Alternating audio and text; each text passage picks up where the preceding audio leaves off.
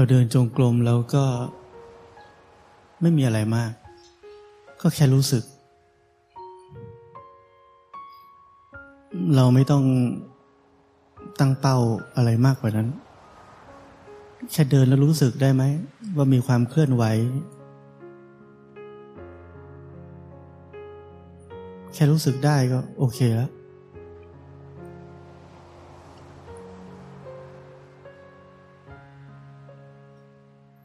ไม่ต้องคิดว่าเราต้องรู้ละเอียด เราต้องรู้เยอะๆ เราต้องมีสติรู้ทันทุกการกระทบไม่ต้องแบบนั้น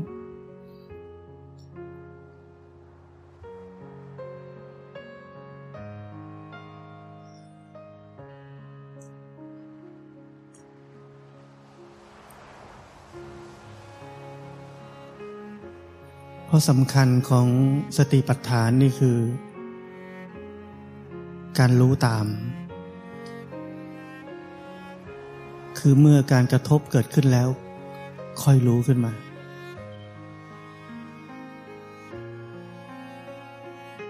แต่ถ้าเราไปจงใจรู้ จะรู้ให้ได้ทุกอิริยาบถอันนั้นยังไม่ใช่สติปัฏฐาน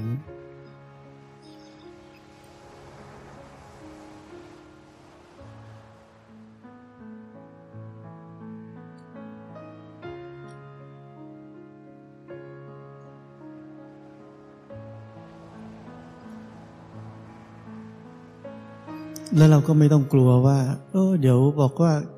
แค่รู้สึก ก็พอแล้ว ไม่ต้องไปตั้งเป้าอะไรมากกว่านั้น แล้วจะทำให้เราเดินแล้วขาดสติ มากกว่ามีสติ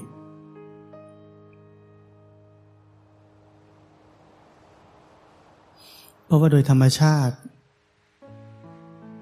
ของเราที่กำลังอยู่ในรูปแบบ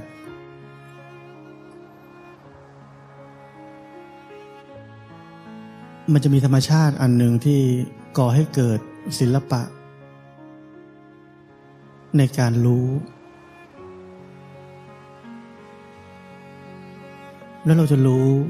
ศิลปะนั้นด้วยตัวเราเอง มันไม่ใช่เรื่องที่สอนกันได้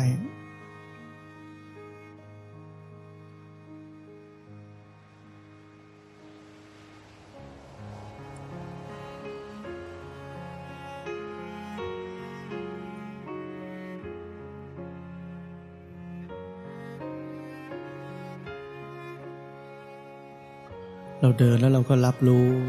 ความรู้สึกที่เกิดขึ้นทางร่างกาย รับรู้อารมณ์ ความรู้สึกที่เปลี่ยนไปทางจิตใจ ถ้าเราเดินรับรู้อย่างเงี้ย มันไม่มีเวลา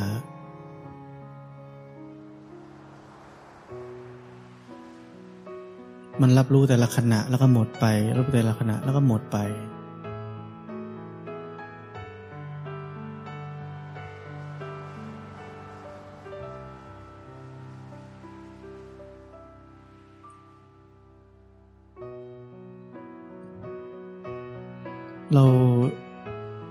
ยรู้สึกไหมว่าเรา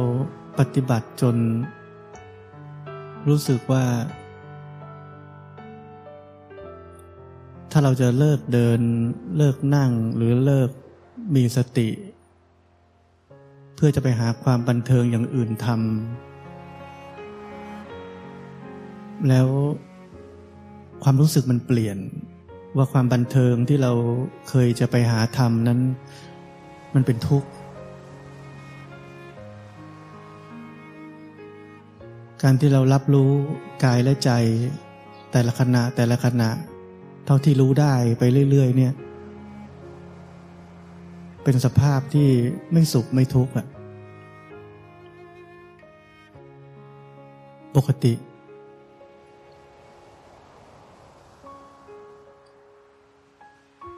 เป็นสภาพที่เราจะพร้อมรับ ทุกความสุขและความทุกข์ ที่มันอาจจะเกิดขึ้น ในขณะใดขณะหนึ่งข้างหน้า พร้อมรับคือหมายความว่าพร้อมที่จะรู้มันอย่างที่มันเป็น แล้วเราก็จะมั่นใจได้ว่า ถ้าเรามีความพร้อมที่จะรู้มันอย่างที่มันเป็น เราจะไม่ทุกข์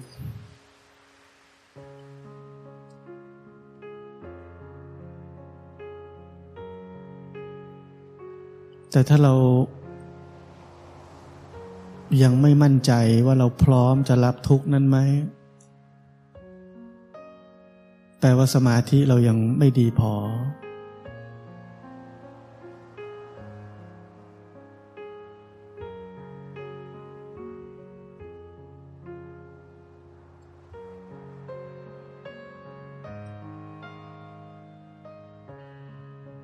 แต่จริง ๆ มันไม่มีเวลานั่งคำนวณแบบนี้หรอก ในประสบการณ์จริงก็คือว่า เมื่อไหร่ก็ตามที่เราเลิกที่จะรู้กายรู้ใจนี้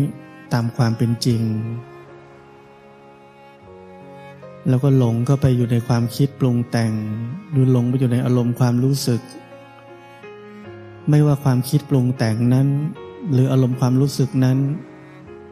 จะเป็นสภาพที่ยังไม่ก่อความทุกข์ก็ตามที เช่นคิดอะไรเพลินๆ ไปดูหนังฟังเพลงเพลิน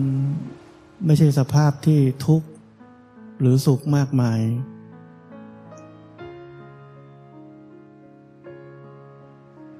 การที่เรา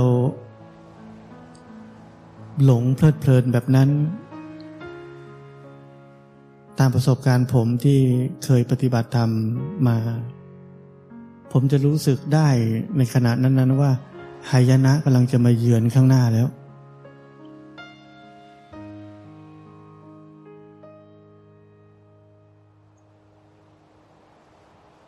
เคยสังเกตไหมว่า บางทีแค่สัญญา เรื่องราว หรือความคาดการในเรื่องที่ยังไม่เกิดขึ้นในอนาคต มันผ่านเข้ามาในใจ แล้วก็ทุกข์แทบตายแล้ว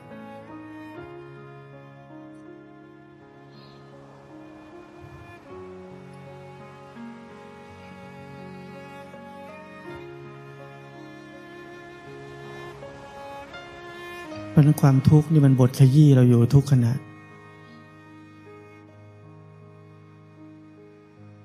เราจะประมาทเผลอเพลิน ไปผ่อนคลายก่อน คิดอย่างนี้ ถ้าอยากผ่อนคลายก็เตรียมตัวตายด้วย เอาให้พร้อมกันเลย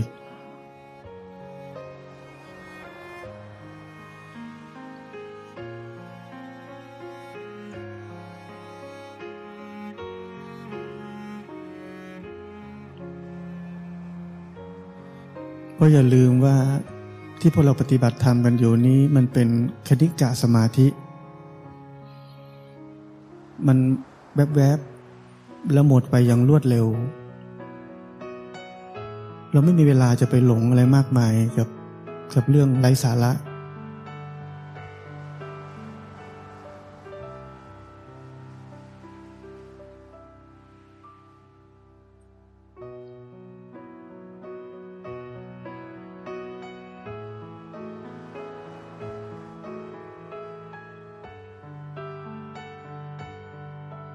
ยุคนี้เราก็เป็นยุคของสมาร์ทโฟน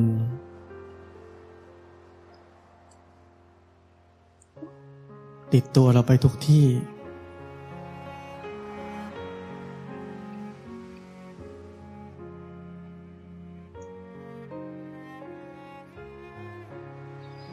กินข้าวแล้วก็ดู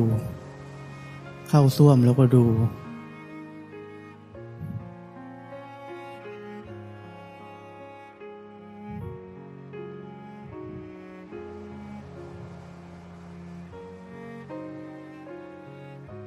นั่งเฉยๆรออะไรเราก็ต้องดู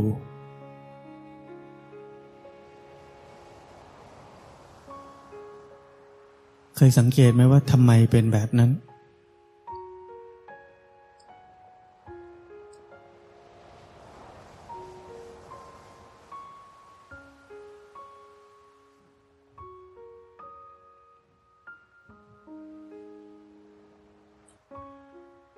ผมว่าไม่ค่อยมีใครสังเกต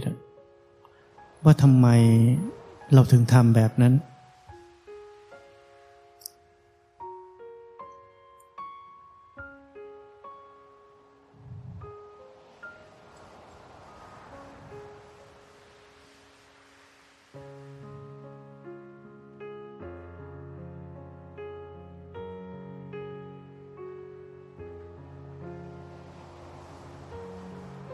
ดี๋ยวลองไปสังเกตกันดูนะ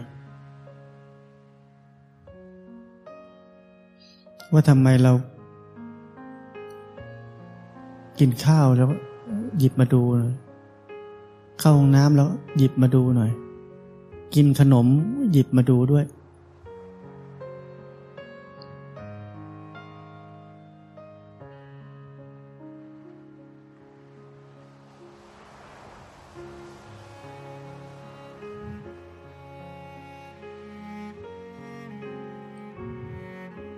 สิ่งที่ผมเห็นก็คือ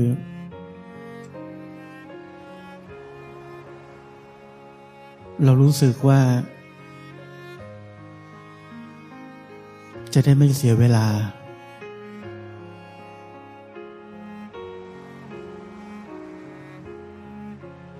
คล้ายๆกินไปดูไป หาข้อมูลไป ได้ประโยชน์ได้สาระ คือรู้สึกว่าการดูเนี่ยมัน มันได้อะไรบางอย่าง ได้ทำอะไรที่มันเต็มประสิทธิภาพอะ multitasking ปากก็เคี้ยวตาก็ดูสมองก็คิด มันรู้สึกว่ามีประโยชน์อันนี้ ได้ใช้อะไรครบทุกอายตนะดี เบื้องหลังมันคือรู้สึกว่า เราไม่อยากสูญเสียเวลาไปโดยเปล่าประโยชน์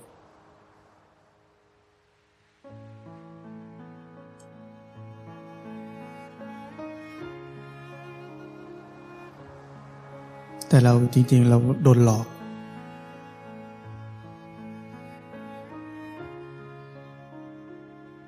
เวลากิน เวลาเข้าห้องน้ำ เวลานั่งรออะไรเฉยๆ จะมีประโยชน์ทุกขณะเลย ถ้าเรากำลังรู้สึก ร่างกายที่กำลังนั่งอยู่นี้กำลังเคี้ยวอยู่นี้กำลังขยับขยื่นอยู่นี้กำลังรู้สึกจิตใจที่เดี๋ยวมันแวบไปคิด เดี๋ยวมันเพลินไปความอร่อย เดี๋ยวมันมีความสุขขึ้นมา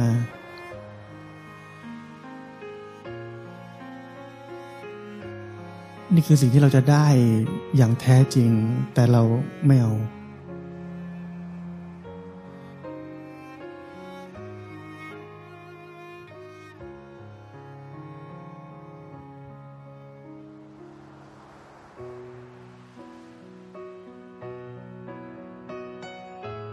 เพราะนั้นไปลองดู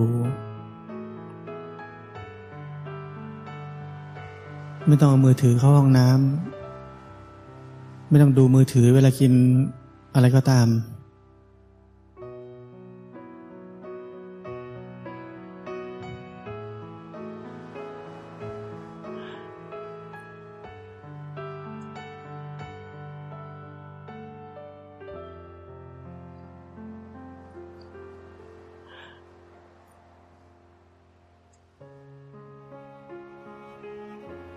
เวลาเดินจงกรมเนี่ย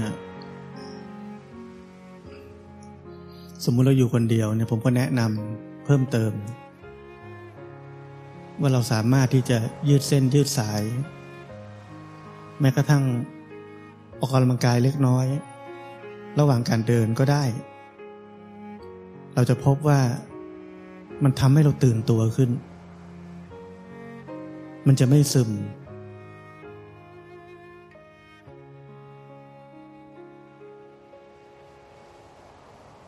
คือมันไม่ใช่สภาวะเสื่องซึมนะเราเดินจงกรมเนี่ย เป็นสภาวะตื่น เพราะนั้นการที่เราจะยืดเส้นยืดสายออกกำลังกายบ้าง มันก็ทำให้เราตื่น ถือว่าโอเค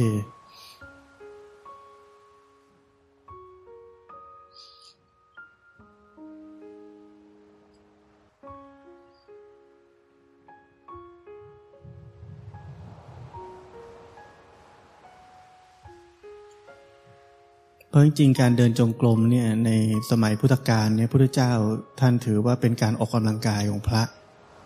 ทำให้ร่างกายแข็งแรง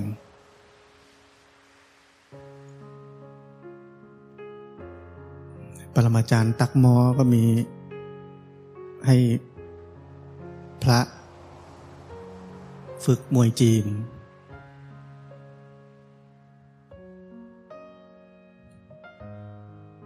ราะมันไม่ใช่เกี่ยวกับท่าทาง มันเกี่ยวกับรู้สึก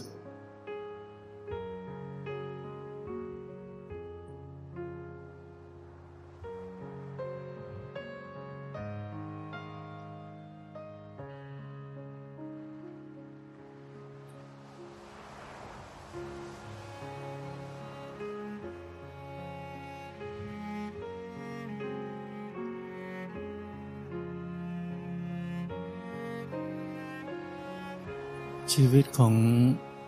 มนุษย์เราทุกคน แท้จริง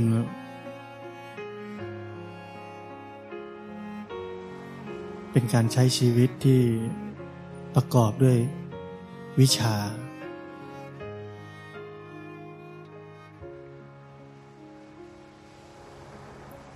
ที่ผมบอกว่าเริ่มต้นเราต้องรู้ก่อนว่า ตัวจริงของเรา คือเราเป็นธาตุรู้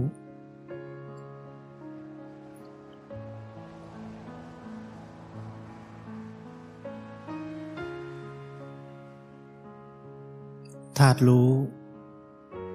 มีหน้าที่รู้ เหมือนเรามีร่างกายและจิตใจนี้อยู่ มันเรามีหน้าที่รู้มัน จิตใจนี้ยังไม่บริสุทธิ์ ยังประกอบด้วยกิเลส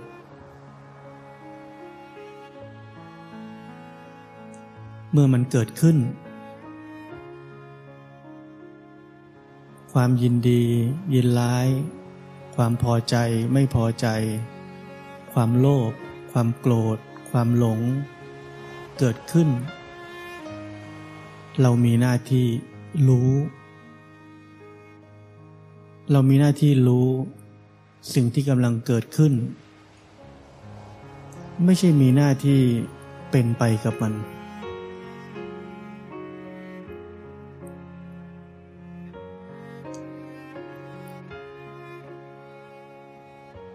อันนี้คือ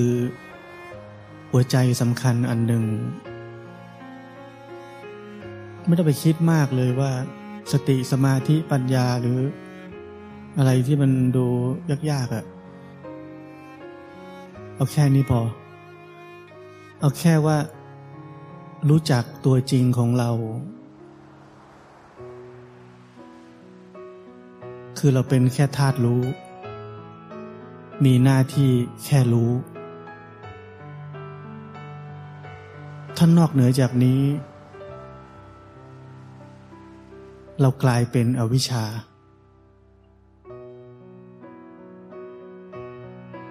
เรากลายเป็นความไม่รู้ และเมื่อเรากลายเป็นความไม่รู้ สิ่งที่เกิดขึ้นคือ วงจรปฏิจจสมุปบาท จะเกิดขึ้นทันที นั่นคือวงจรแห่งความทุกข์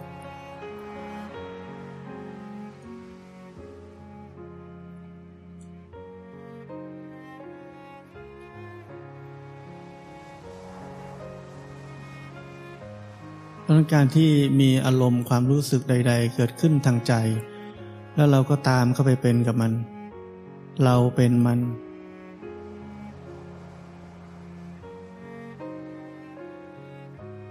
นั่นคือเราอยู่ในวงจรของอวิชชาเรียบร้อยแล้ว เราอยู่ผิดที่ผิดทางแล้ว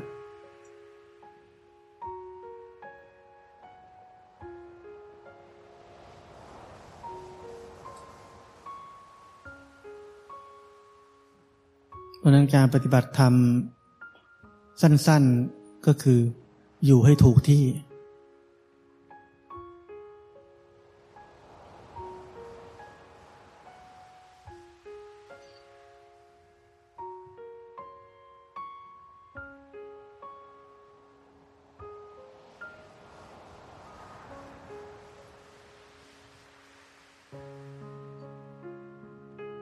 เดินจงกรมนั่งสมาธิบางครั้งเราอยู่ถูกที่ ได้เป็นส่วนใหญ่ ผลลัพธ์ที่ได้คืออะไร บางครั้งก็รู้สึกว่าได้เห็นตามความเป็นจริง บางครั้งก็รู้สึกว่า ช่วงนี้ ไม่ค่อยมีทุกข์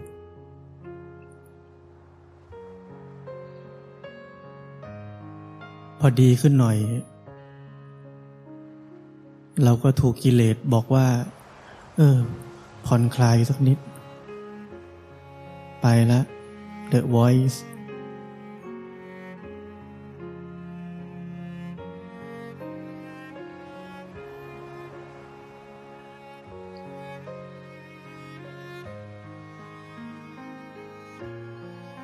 เช็ค Facebook หน่อย ส่องชาวบ้าน วันนี้เขามีอะไรอัปเดตบ้าง ส่องเฉพาะไอ้คนที่ไม่ค่อยชอบ อยากรู้มันอัปเดตอะไร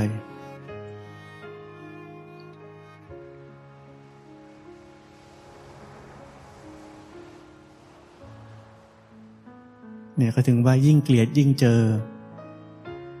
พอยิ่งเกลียดนี่ยิ่งอยากรู้มันเป็นยังไงบ้าง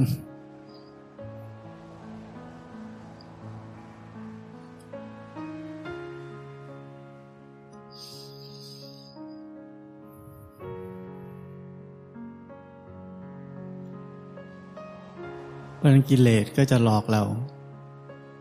ให้เราไปเพลิดเพลิน อยู่ผิดที่ พออยู่ผิดที่แป๊บหนึ่งทุกข์แล้ว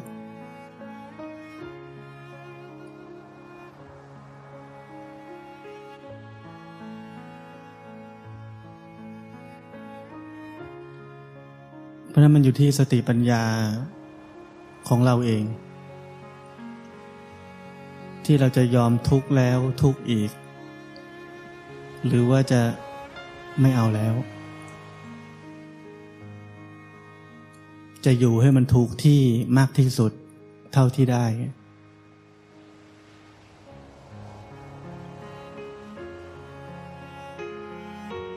แต่ถ้าเราจะโง่ซ้ำซากอยู่ผิดที่เอง มันก็ไม่มีใครช่วยเราได้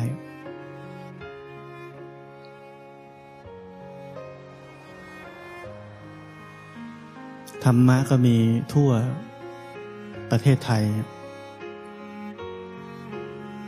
อยู่กับตัวเราตลอด เพราะว่าโทรศัพท์ติดตัวเราตลอดเวลา กดเข้าไปก็พอดแคสต์กดเข้าไปก็ YouTube แต่อยู่ที่ว่ามันจะฟังอะไรแค่นั้นเอง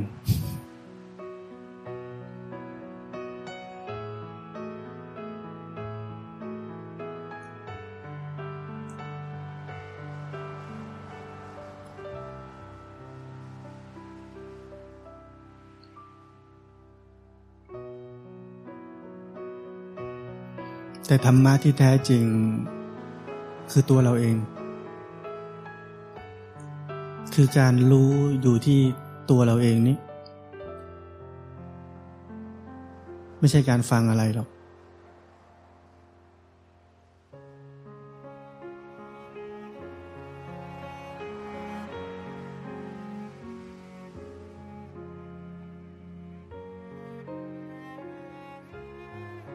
ที่การปฏิบัติธรรมของเราแต่ละคน มันก้าวหน้าช้าหรือว่าไม่ได้ดังใจ ก็เป็นเพราะว่า เราไม่ค่อยอยู่กับตัวเอง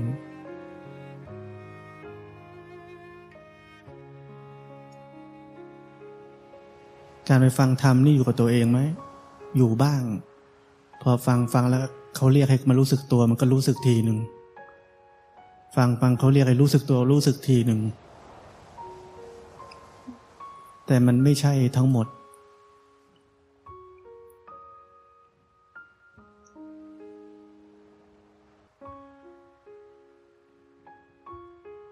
ความก้าวหน้าที่แท้จริงคือการอยู่กับตัวเองจริง ๆ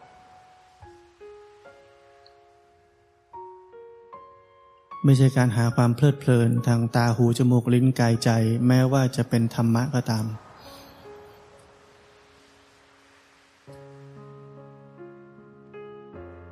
ฟังธรรมก็เพลิดเพลิน ฟังเขาพูดอะไรนะเขาพูดอะไรนะ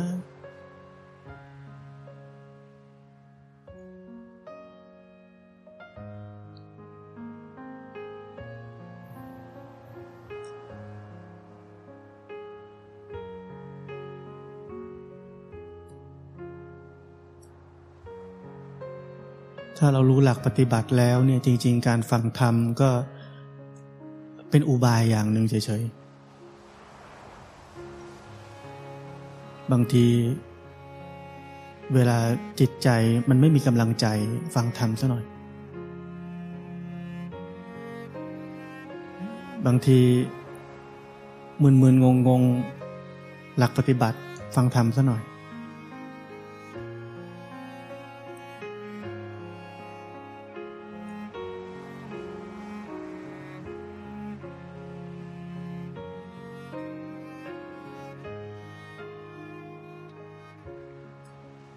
คือให้มันเป็นแบบนั้นก็พอ แล้วพอมีกำลังใจ พอมีหลัก ทีนี้ก็อยู่กับตัวเองแล้ว อยู่เงียบๆ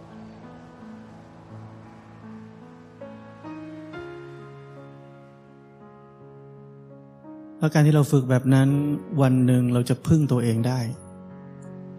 คำว่าพึ่งตัวเองได้เนี่ยไม่ใช่แค่ว่าปฏิบัติธรรมได้ คือพึ่งตัวเองได้เลย คือไม่ต้องอยู่กับใครเลย